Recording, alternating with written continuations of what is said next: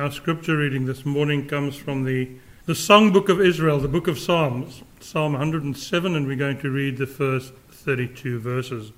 Psalm 107. Oh, give thanks to the Lord, for he is good, for his steadfast love endures forever. Let the redeemed of the Lord say so, whom he has redeemed from trouble and gathered in from the lands, from the east and from the west from the north and from the south. Some wandered in desert wastes, finding no way to a city to dwell in. Hungry and thirsty, their soul fainted within them. Then they cried to the Lord in their trouble, and He delivered them from their distress. He led them by a straight way till they reached a city to dwell in. Let them thank the Lord for His steadfast love, for His wondrous works to the children of man for he satisfies the longing soul, and the hungry soul he fills with good things. Some sat in darkness and in the shadow of death, prisoners in affliction and in irons, for they had rebelled against the words of God and spurned the counsel of the Most High. So he bowed their hearts down with hard labour.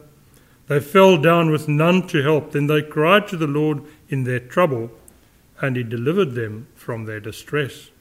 He brought them out of darkness and the shadow of death and burst their bonds apart. Let them thank the Lord for his steadfast love, for his wondrous works to the children of man.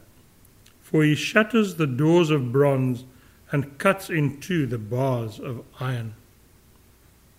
Some were fools through their sinful ways, and because of their iniquities suffered affliction. They loathe any kind of food and they draw near to the gates of death. Then they cried to the Lord in their trouble, and he delivered them from their distress. He sent out his word, and he healed them, and delivered them from their destruction.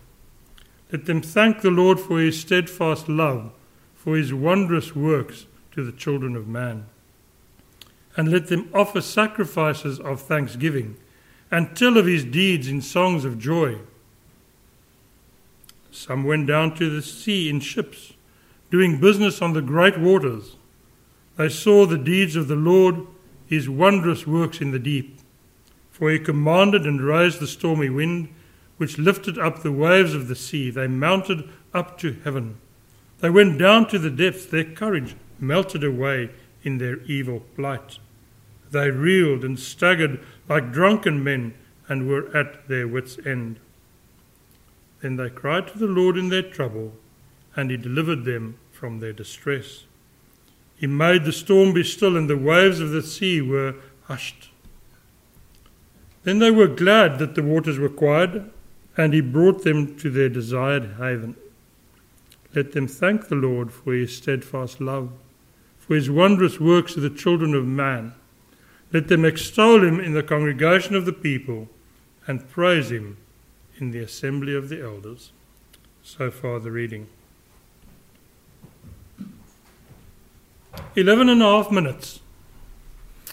If you compare a year to the hour on a clock, that's how many of the 60 minutes of an hour have already zipped by. Almost 20% of this year is done. Before we know it, it will be Easter. And by June, we'll have, we'll have to have our, our budget done for the next year. Yes, time, time slips through our fingers like, like fine sand, doesn't it? And as a congregation, we'll be facing some uncertainty in the time ahead. The challenges may at times seem daunting. But even in the midst of, of uncertainty, we have the blessed assurance that the Lord is with us. Just as He's been in the past, He is with us. And He will remain with us. And in His loving grace, He will continue to pour out His blessings on His people in this place. How should we respond to, to knowing that? How should we respond to such amazing loving kindness? Over the next couple of months, We'll, we'll look at ways in which we as a congregation can use our God given talents to glorify Him. And we'll start this morning by, by turning our attention to praising God, to glorifying God with thanksgiving. And this is also what the psalmist sets out to do in Psalm 107. Now, we're, we're just looking at the first 32 verses of this, of the Sing of Thanksgiving, in which the, the psalmist instructs us to, to give thanks, and he gives us four, four reasons for such thanksgiving. In verses 1 to 3, he issues this command to give thanks to God. Verses 4 to 9 tells us we need to do that because he gives the wanderer a home. Verses 10 to 16 tells us that God sets the prisoner free. 17 to 22, we see that he delivers the foolish from destruction. And then the verses 23 to 32, we need to give thanks because he brings his people home. If we look first at this command to give thanks to God, we see that it is unconditional, it's unbounded. We are to give thanks to God simply because of His steadfast love. A steadfast love that, that's a feature of, of so much of the Psalms. It's mentioned in the Psalms 133 times alone God's steadfast love. The love of God that never changes, that's the same yesterday, today, and tomorrow. And if we know that, how can we not give thanks to God for his steadfast love, his love that is the same yesterday, today, and tomorrow? But perhaps, just perhaps, you think that none of the things that this psalm speaks about apply to you. You haven't wandered through a desert or been homeless, but that doesn't matter. Verses, verse 1 tells us we're to give thanks simply because God is good and his love endures forever. And while this thanksgiving or this praising is something that all of creation, of course, should do, this psalm speaks to God's people directly. And this command doesn't just apply to Israel of old, it applies to you and to me and to all of God's redeemed people. Just like He redeemed the people of old, so God has redeemed you and has redeemed me. And we're to give thanks to God because in His steadfast love, He has redeemed us.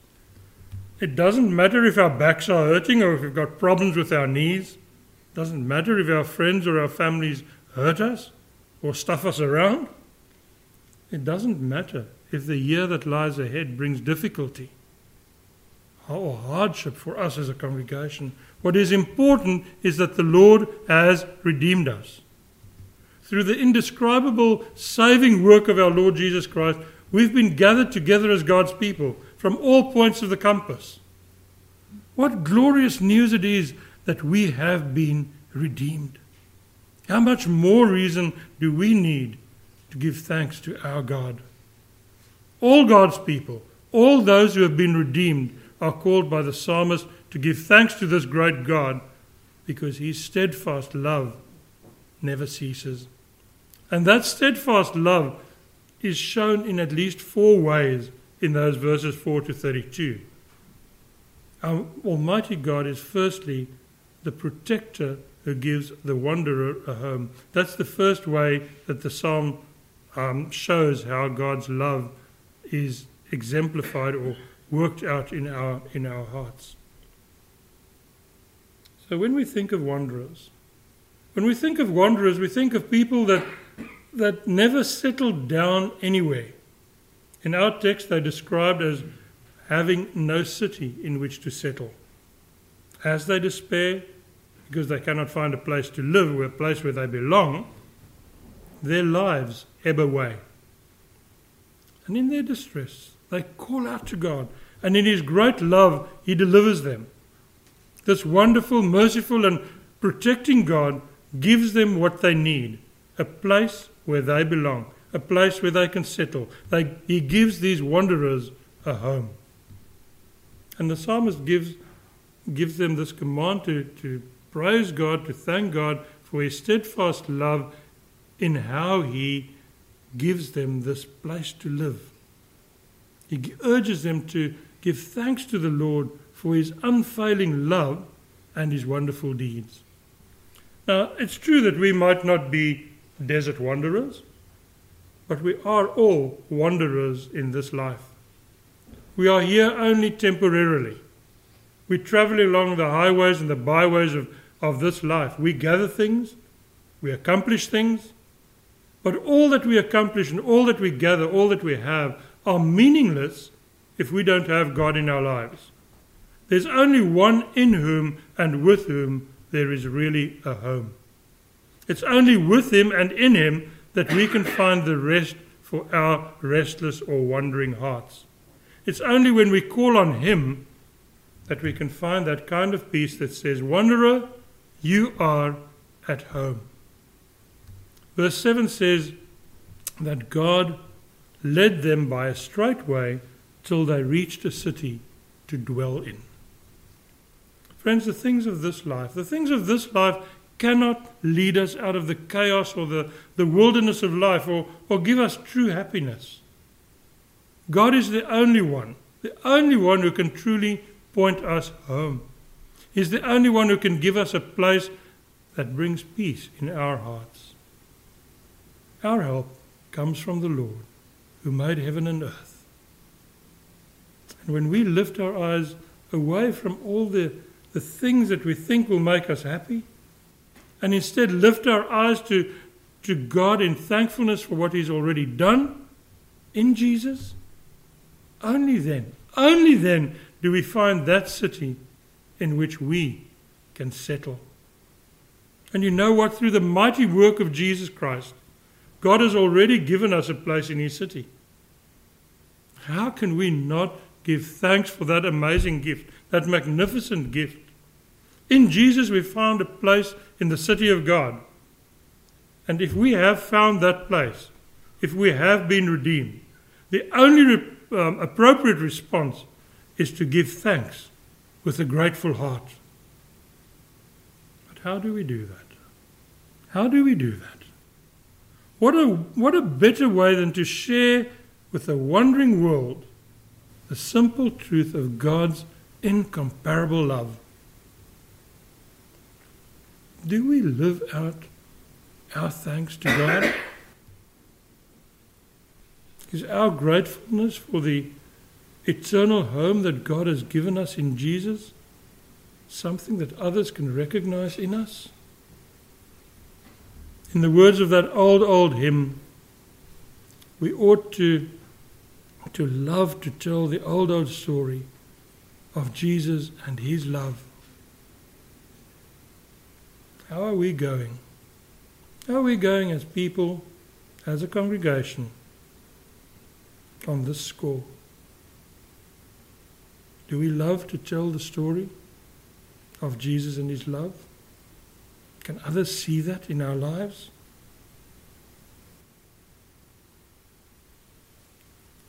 In verses 10 to 16, the psalmist goes on to remind us to also give thanks to God because as a redeemer, he sets the prisoner free. Now, that is obviously linked to the first couple of verses as well. But what sort of prisoner is the psalmist talking about here? Is it about someone in jail, as the last part of verse 10 seems to say? Or is it about spiritual chains? The answer is that it's both. It has to do with both. The picture the psalmist paints of prisoners in chains is one of utter hopelessness. But at the same time, it's also a picture of a God who sets free. And we, we get to see just a, in a sense, a glimpse of, of this type of redemption in the amazing work that Crossroads Prison Ministry does. They work in various prisons, and many people through them have come to faith through their work, many people have come to faith. People who have committed crimes, sometimes even violent crimes. Through the work of CPM, God chose to redeem these people. Now, they might indeed have to spend the rest of their lives in prison, but the redeeming God has set them free from the bondage to the life of crime. But, beloved, it's so much more than, than the setting free of people from um, from a life of crime, people who find themselves in jail. The words darkness and shadow of death that's used there point to the darkness of death. It's the same sort of place that Psalm 23 describes as the valley of the shadow of death. It's a picture of death and it's the image of spiritual death. It's a picture of those who have rebelled against God's commands and find themselves in danger of eternal destruction. Yet it's still a picture of a God who sets free. And it's, amazing, it's an amazing picture of a God who not only destroys the bondage to crime or sin, but also removes the change of the, chains of those who are in spiritual bondage. And this is excellent news for you and for me, because none of us can say that we haven't rebelled against God, that we've been in the chains of sin. No matter how good we might think that we've been, we didn't obey God completely over the past week, past month, past day. No matter how good we try to be in future, we will not obey God completely. The reason for that is that we are simply prisoners in chains, because we are sinners, one and all. We live in the shadow of death because death is the result of sin. But thanks be to God, thanks be to God, although we are sinners living in the shadow of death, we can rejoice because God is with us.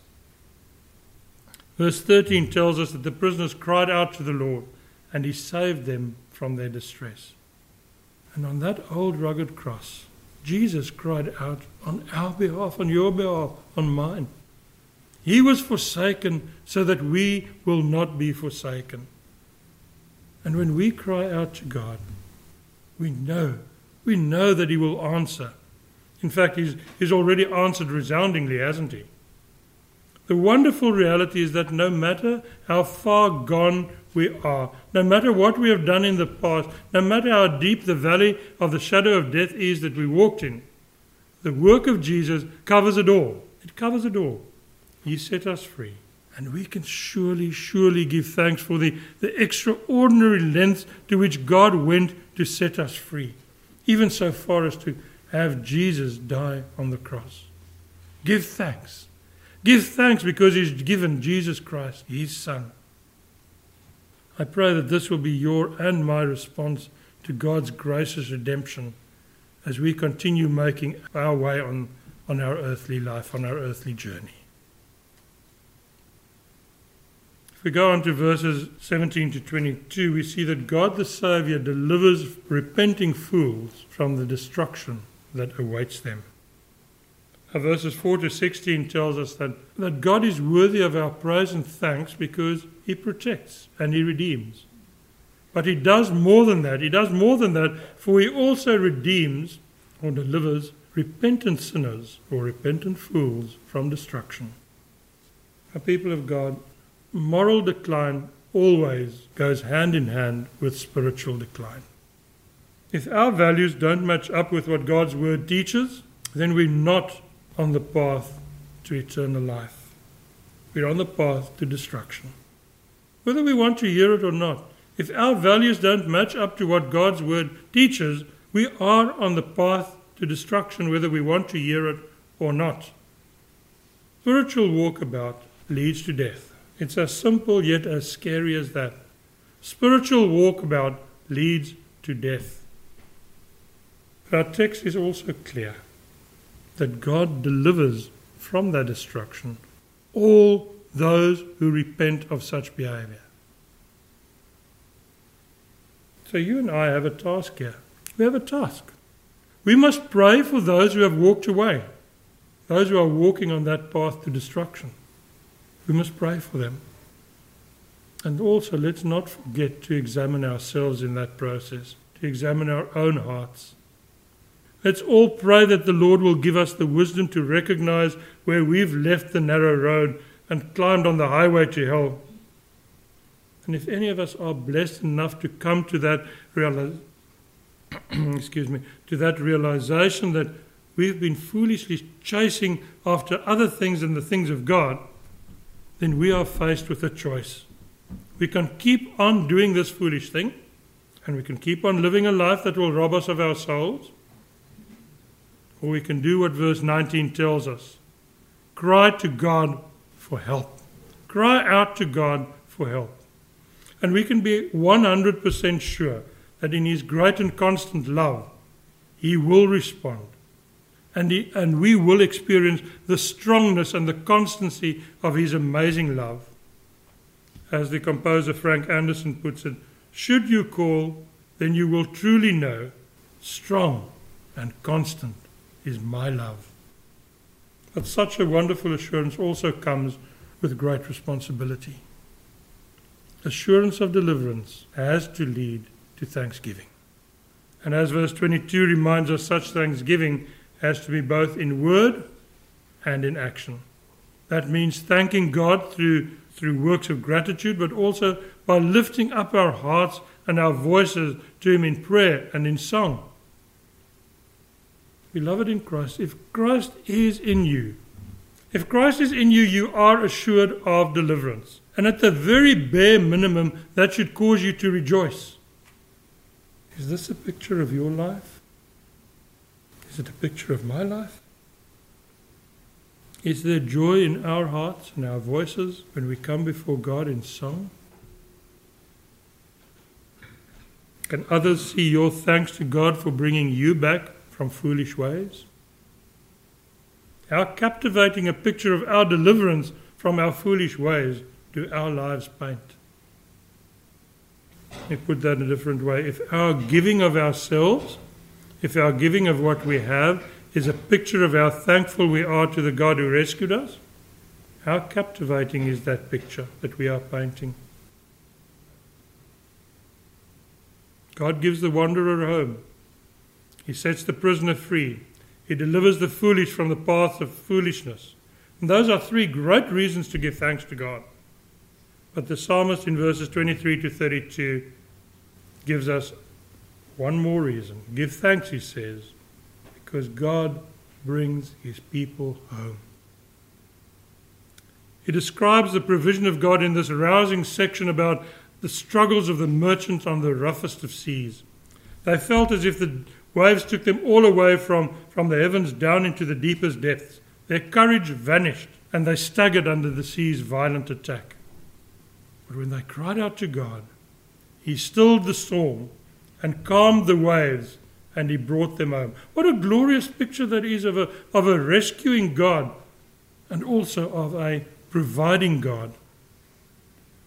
Now, when we read these verses, we can't really help but thinking of how when when his disciples were terrified that their boat would go down, Jesus also stilled the storm and calmed the waves.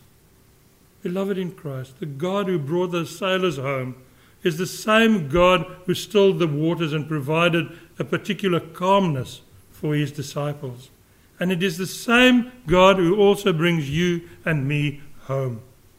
We've been rescued by the work of Jesus on the cross, and because of him, we have been brought home eternally. When he returns in glory, we will be in glory too, and we will go to the Father's house. We will be truly home. And while we wait, while we wait for that glorious event, we will share in many such homecomings here on earth. For our Father will and He does provide for us when we call to Him.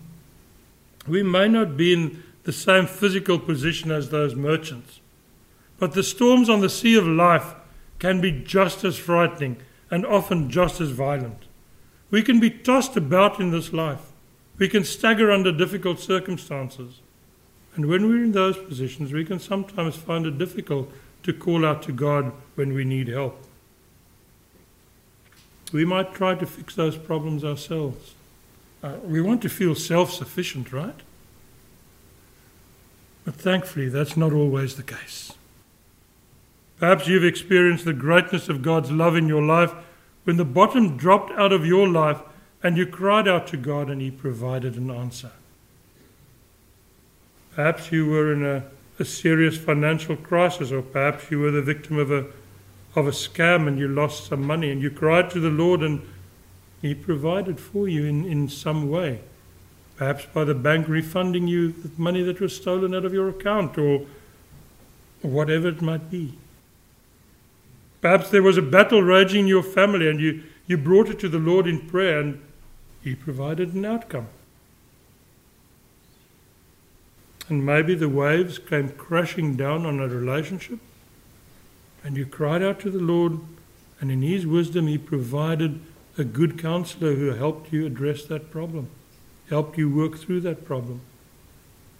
Or maybe, uh, maybe the company from for whom you worked closed down, and and you brought your family situation before the Lord, and He provided a solution, perhaps a job at a different place or something else. There are many ways in which the Lord still provides for us today, every day. What does our psalm tell us about what our response should be for such deliverances from a grateful, a gracious God? Verse 31 tells us to give thanks to the Lord for his steadfast love and his wondrous works. Verse 32 tells us to extol him. Now, of course, we're always to praise God in our prayers as well as before others, but this verse tells us to do so right here in the assembly of God's people. We give thanks to God in our congregational prayer, for instance, when we lift our voices in song, but it is about more than that. It also has to do with publicly making known God's graciousness in your life when you go through difficult times.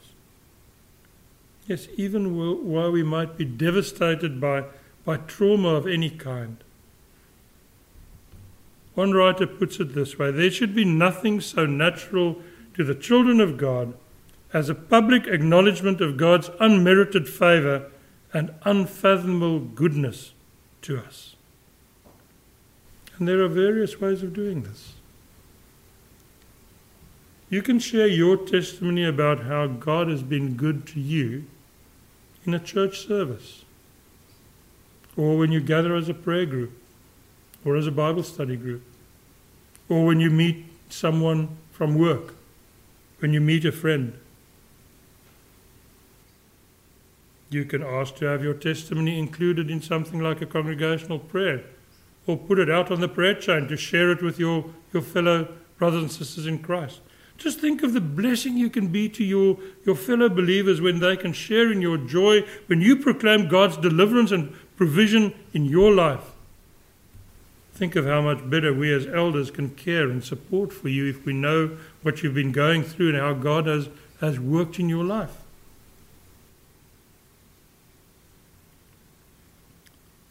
Brothers and sisters in Christ, that year year clock has already moved past the 11 and a half minutes now. Each passing moment, each passing moment of our lives is precious. And we must make the most of the time that we have, for we live in the end times. You know that, I know that. We live in the end times.